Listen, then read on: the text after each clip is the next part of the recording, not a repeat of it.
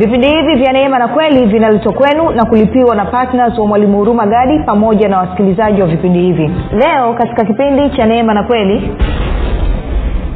malaika hawa ni watendakazi katika ufalme wa mungu wanashiriki katika kazi ya ufalme wa mungu. Hilo ni jambo la kuelewa lakini pia ni kwamba mbali ya kazi mbalimbali walizopangiwa na mungu pia kazi nyingine ni kuwatumikia wale ambao wamerithi ukovu ama ni kuhudumu kwa niaba ya wale ambao wamerithi ukovu hiyo unaipata katika waibrania moja mlango la kwanza mstari wa kumi tatu hadi wa kumi na nne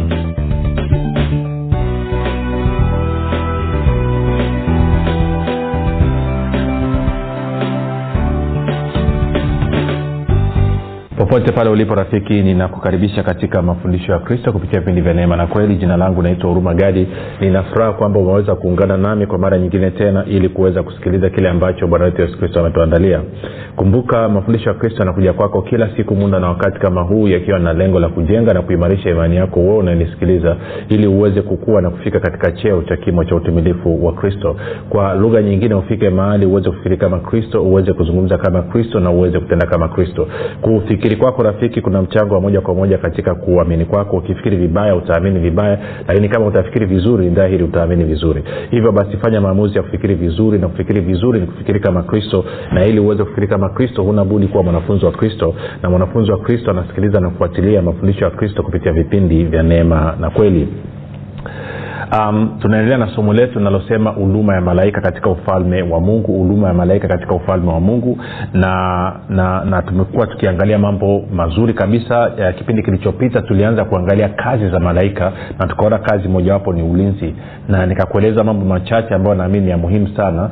Lakini leo pia nataka niongezee kitu kidogo kabla ya kuangalia kazi nyingine ya malaika. Lakini kabla ya kuendelea nikumbushe sisi tunapatikana katika youtube tunapatikana katika google podcast apple podcast na spotify. Kote kwa jina la mwalimu huruma na, na na kama ungependa kupata mafundisho haya pia kwa njia ya ya sauti kwa maana kupitia kwenye mtandao wa kijamii basi tunapatikana katika telegram. Telegram inafanya kazi kama whatsapp inafanya kazi.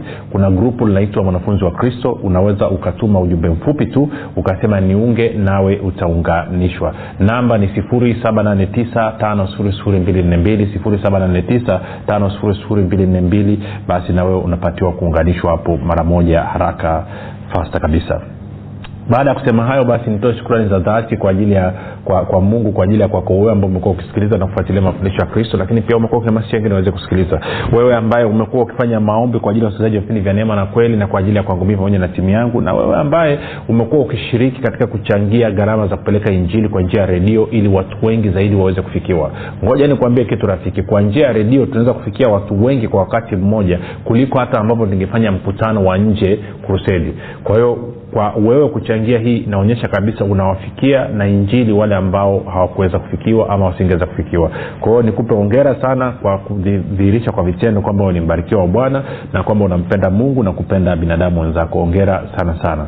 Na kama unanisikiliza kwa mara ya kwanza basi nakukaribisha katika vipindi, uh, vipindi vya neema na kweli mafundisho ya kristo ambako tunakufundisha na kujenga na kuimarisha imani yako ili uweze kufikiri kama kristo. Badala ya kuendelea kufikiri kama adamu baada ya kusema hayo basi nataka tupige hatua tuendelee na kile ambacho kuwa tunakiangalia. Kumbuka somo linasema huduma ya malaika katika ufalme wa mungu. Nisisitize tena malaika hawa ni watendakazi katika ufalme wa mungu. Wanashiriki katika kazi ya ufalme wa mungu. Hilo ni jambo la kuelewa lakini pia ni kwamba mbali ya kazi mbalimbali walizopangiwa na mungu pia kazi nyingine ni kuwatumikia wale ambao wamerithi ukovu ama ni kuhudumu kwa niaba niaba ya wale ambao wamerithi ukovu hiyo unaipata katika waibrania moja mlango la kwanza mstari wa kumi na tatu hadi kumi na nne sasa kipindi kilichopita nilisisitiza sana kwamba ni muhimu ukaelewa na ukakubaliana na ukweli kwamba wewe kama mwana wa mungu wewe kama mtakatifu maana yake ni kwamba malaika walioko upande wako ambao wanatenda kazi kwa niaba yako ambao wanahudumu kwa niaba yako ni wengi kuliko mapepo yaliyoko kinyume na wewe.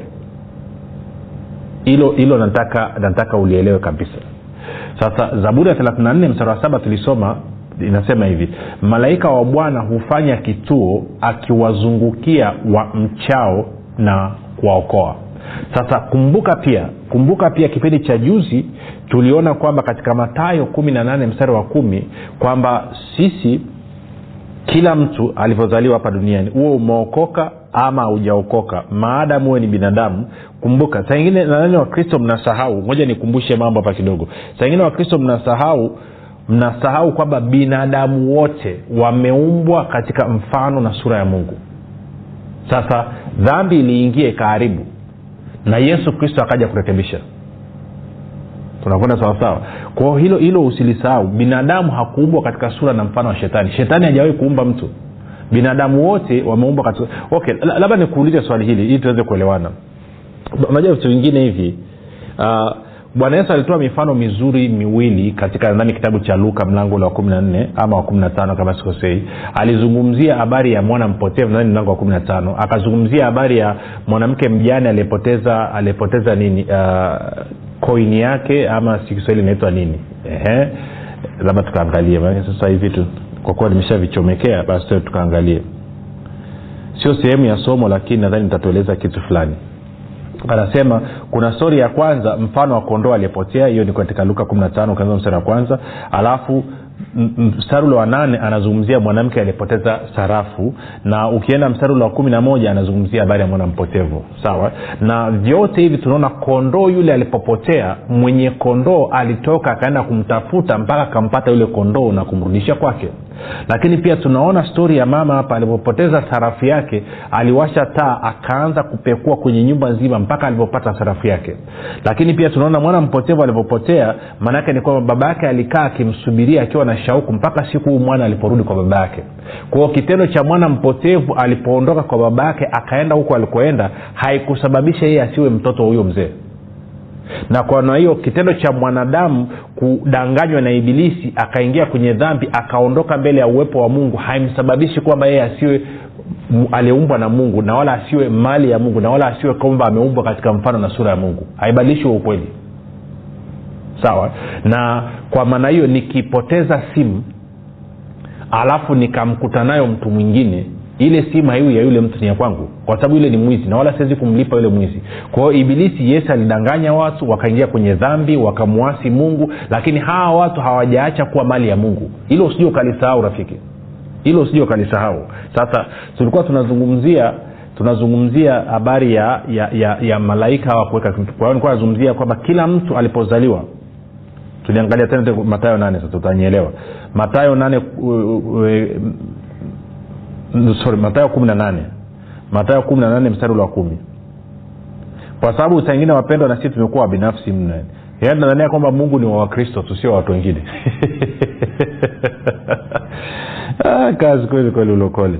Wake tuendelee bwana yesu asifiwe. Si, hivi vitu jamani mungu ni mungu wa wote. Ndio maana ametutuma tupeleke habari njema kwa watu wote wenye mwili. Alipomwaga roho mtakatifu alimwaga juu ya watu wote wenye mwili. Bwana yesu anasema kwa umenipa mamlaka juu ya wote wenye mwili ni wape uzima wa milele. Kwao mungu abagui alimpenda mwanawe pekee akamtoa kwa ajili ya ulimwengu mzima. Kwa sababu gani? Hawa watu walikuwa ni wakwake lakini wakapotea kwa sababu ya dhambi. Sasa matayo kumi na nane kumi anasema angalieni msimdharau mmojawapo wa wadogo hawa kwa maana nawaambia ya kwamba malaika wao mbinguni siku zote huutazama uso wa baba yangu aliye mbinguni. Kwao maana yake anamaanisha kwamba kila mtu anaye malaika ambaye anasimama anatazama uso wa mungu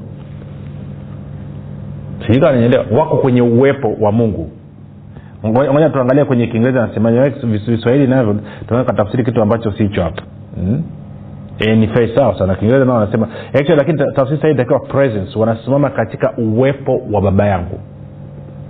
Kwa nini wanasimama katika uwepo wa baba? Wanasimama katika uwepo wa baba kwa niaba ya hawa wadogo. Kwa hiyo ulivyokuwa mtoto mdogo ulivyozaliwa hapa duniani ulizaliwa ukiwa na malaika na hawa malaika kati ya kazi yao kubwa waliopewa ilikuwa ni pamoja na kukulinda. Hilo sijui ukalisahau. Pamoja na kukuongoza. Pamoja na kuhakikisha lile kusudi la mungu ambalo limewekwa katika maisha yako linatimia ma linafanyika. Sasa shida ni kwamba mara nyingi hatujui kazi ambayo malaika wanafanya nakumbuka na uh, kuna mtumishi mmoja wa zamani kama namkumbuka vizuri naitwa roland back kama namkumbuka vizuri. Ni stori niisoma zamani kidogo. Lakini huu bwana yeye alipataga bahati katika alikuwa ni mchungaji wa assemblies of god kule marekani na kwa maana ni kati ya watumishi wachache ambao alipata bahati ya ku, kuwa na ushirika na malaika kwa kiasi kiwango cha juu. Niseme hivyo. Na yeye alikuwa anawaona malaika katika damu na nyama kutembelewa na malaika gabrieli ama kutembelewa na malaika mikaeli ilikuwa ni kitu cha kawaida kabisa katika maisha yake. Na siku moja anaelezea stori kwenye kitabu chake anasema kwamba alikuwa amelala nyumba yake ni ya ghorofa. Kwa hiyo akiwa chumbani kwake amelala chini ya mlango maanake ni, ni, ni karibu na alfajiri imefika. Nadhani mitaa kama ya saa ngapi sikumbukishi kama kumi kumi hivi. Kwao anasema akaanza kuona mwanga wa bluu unapita chini ya mlango.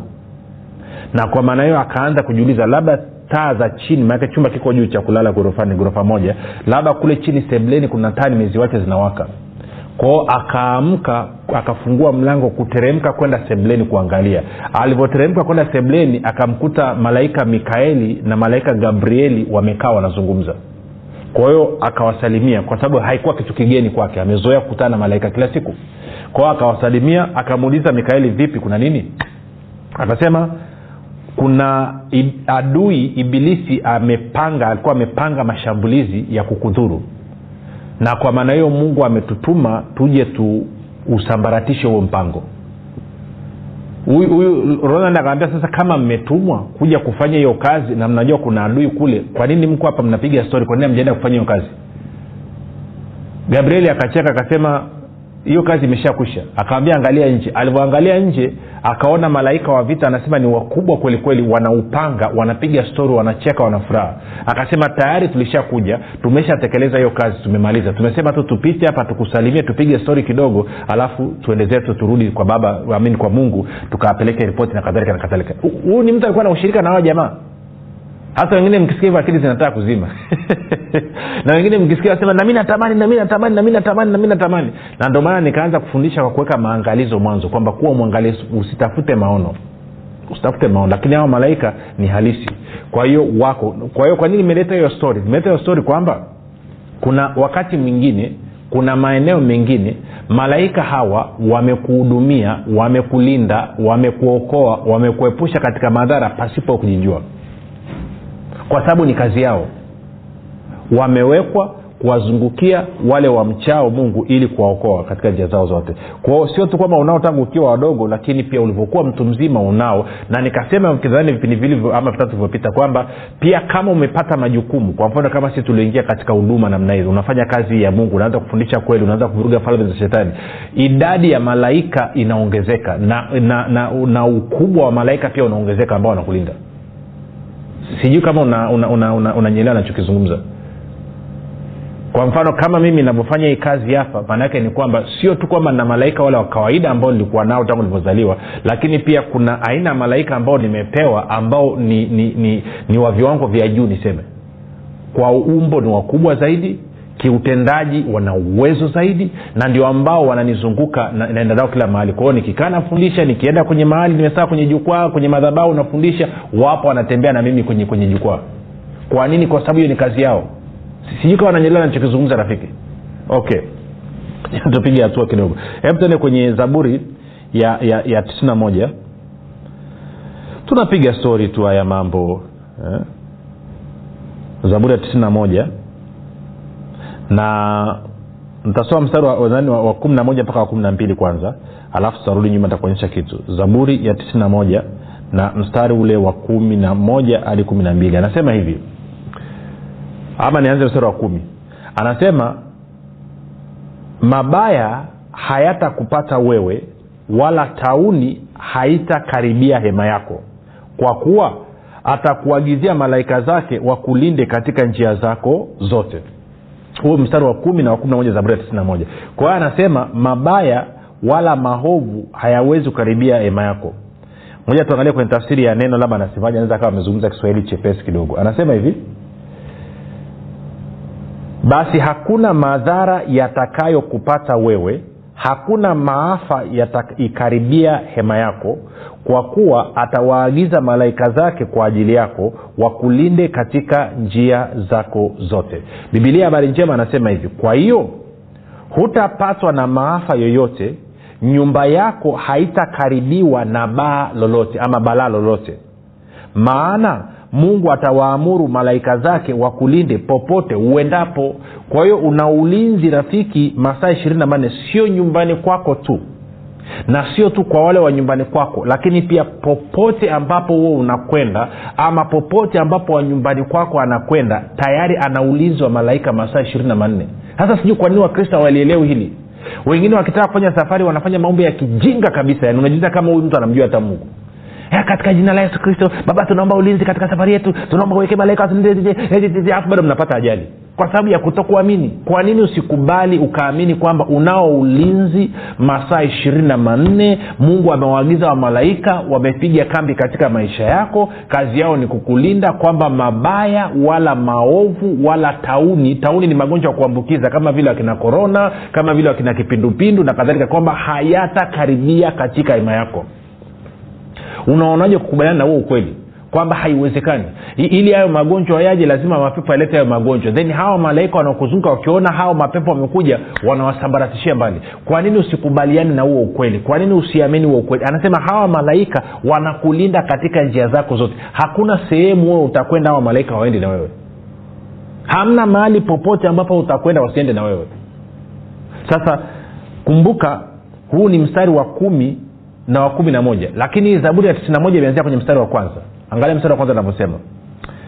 Aketie mahali pasiri pake aliye juu atakaa katika uvuli wake mwenyezi ama ulinzi. Anasema nitasema bwana ndiye kimbilio langu na ngome yangu. Mungu wangu nitakaye mtumainia maana yeye atakuokoa na mtego wa mwindaji na katika, ta, na katika tauni ya vubuyo anasema kwa manyoya yake ama mbawa zake atakufunika chini ya mbawa zake utapata kimbilio. Uaminifu wake ni ngao na kigao. Alafu anasema hutaogopa hofu ya usiku wala mshale urukao mchana wala tauni ipitayo gizani wala uwele uharibio adhuhuri ijapo watu elfu waanguka ubavuni pako naam kumi elfu mkono wako wa kuume hata hivyo hautakukaribia wewe. Ila kwa macho yako utatazama na kuyaona malipo ya wasio haki kwa kuwa wewe bwana ndiwe kimbilio langu umemfanya aliye juu kuwa makao yako. Mabaya kwa anazungumzia hayo mambo yote aliyotamka hapo juu. Ikiwa ni pamoja na mabaya hayatakupata wewe wala tauni haitakaribia hema yako kwa kuwa atakuagizia malaika zake wakulinde katika njia zako zote. Kwa hiyo anasema ukiwa na kawaida ya kufanya ushirika na mungu unavyoamka asubuhi kabla haujatoka kwenda kwenye kazi zako kwenda kwenye shughuli zako unahakikisha labda umetumia nusu saa ama umetumia saa nzima mbele za bwana ukimshukuru ukimsifu ukimwabudu ukimtukuza. Unapotoka pale unatoka ukiwa umebeba uwepo wa mungu lakini pia ina activate inahuisha ile kazi ama inahuisha imani yako na kwa maneo inaruhusu malaika wafanye kazi yao kwa ufanisi zaidi na anasema hawa malaika kazi yao ni kulinda na, na zagazaga zote.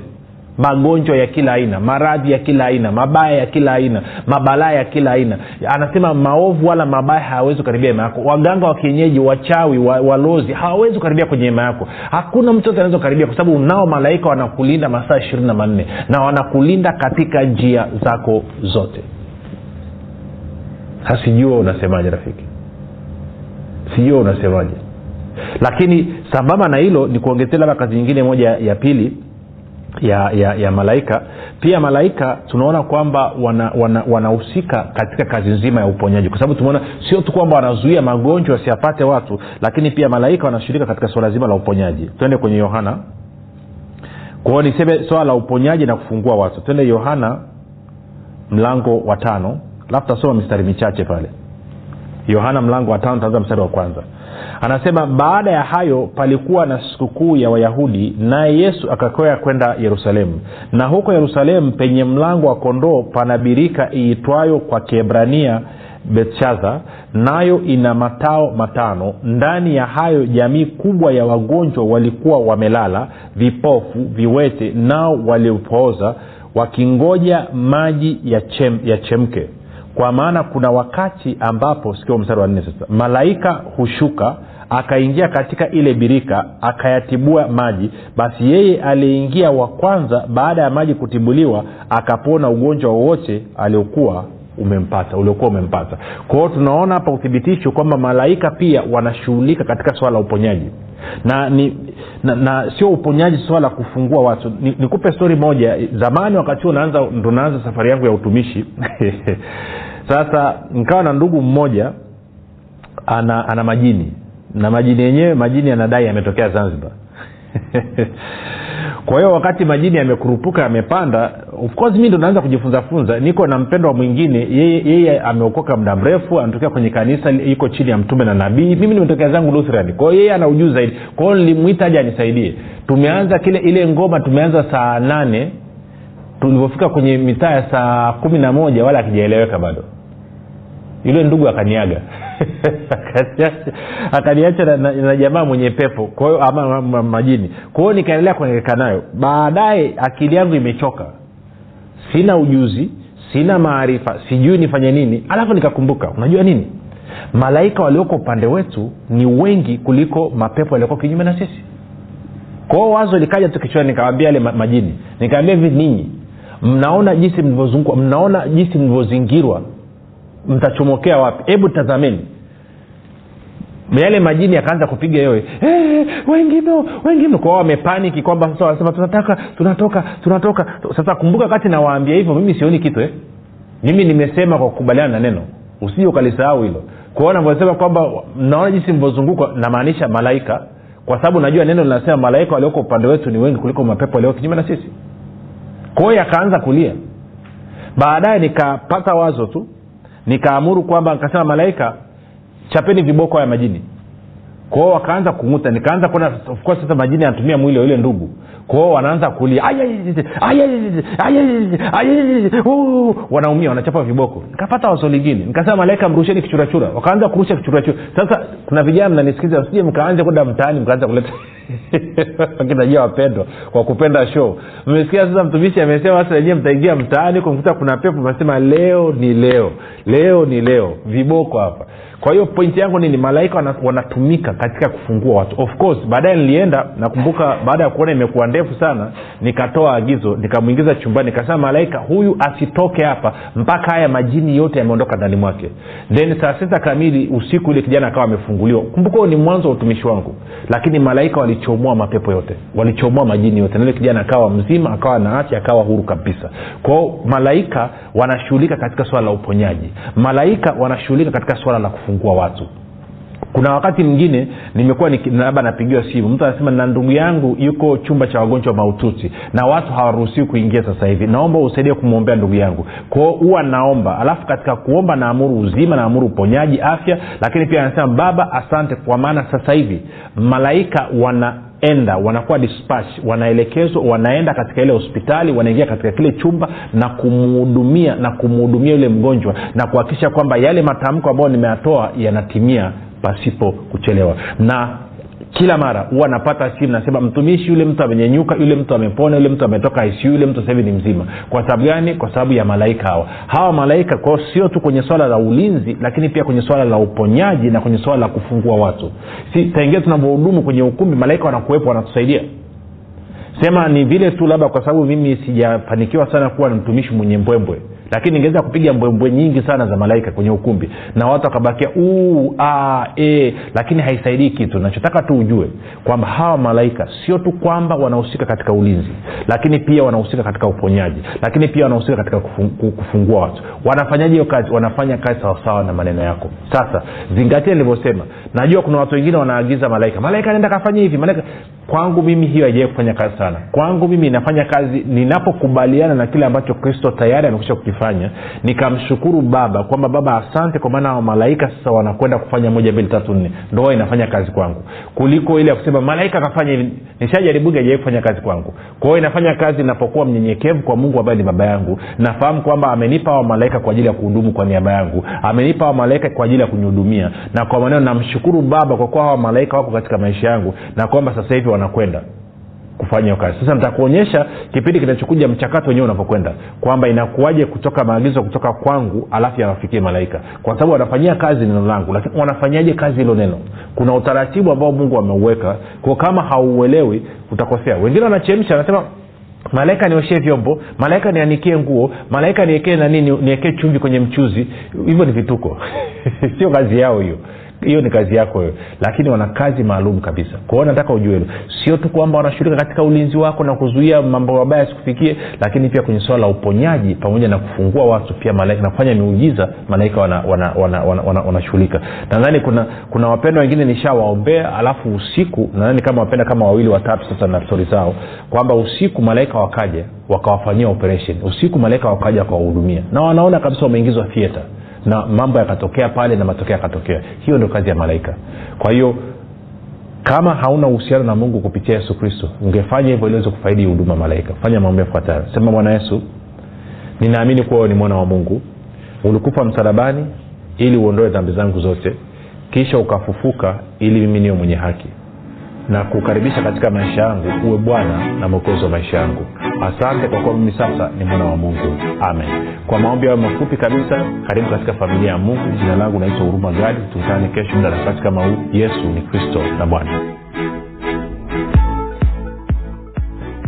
Mwalimu huruma gadi chini ya uongozi wa roho mtakatifu anakuletea kitabu cha nguvu ya ukiri. Kitabu ambacho lazima kila mkristo awe na nakala. Kwa nini? Kwa majina naitwa ivet gadi niliwahi kuwa na changamoto ya uzazi hadi madaktari wakasema kwamba siwezi kuzaa tena. Lakini nilipogundua uwezo wa mungu ulio ndani mwangu kwamba ninaweza kuumba nikaanza kubadilisha usemi. Nikawa najisemea asubuhi mchana na jioni. Mimi ni mama wa watoto wengi. Na kweli leo hii mimi ni mama wa watoto wengi. Kupitia kitabu hiki utajifunza mambo mengi.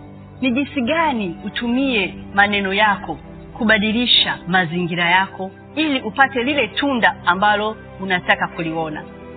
Utajifunza unapata kuongea nini juu ya ndoa yako. Utajifunza unapata kuongea nini juu ya uzao wako. Karibu sana ujipatie nakala yako. Ni shilingi elfu ishirini tu lakini ninakuhakishia rafiki hutojuta badilisha maisha yako milele kwa kupata nakala yako sasa. Kwa sadaka yako ya upendo shilingi elfu ishirini tu. Kwa kupiga simu namba 7645242 au 7895242 au 6735242 nitarudia 7645242 au 789 au 6735242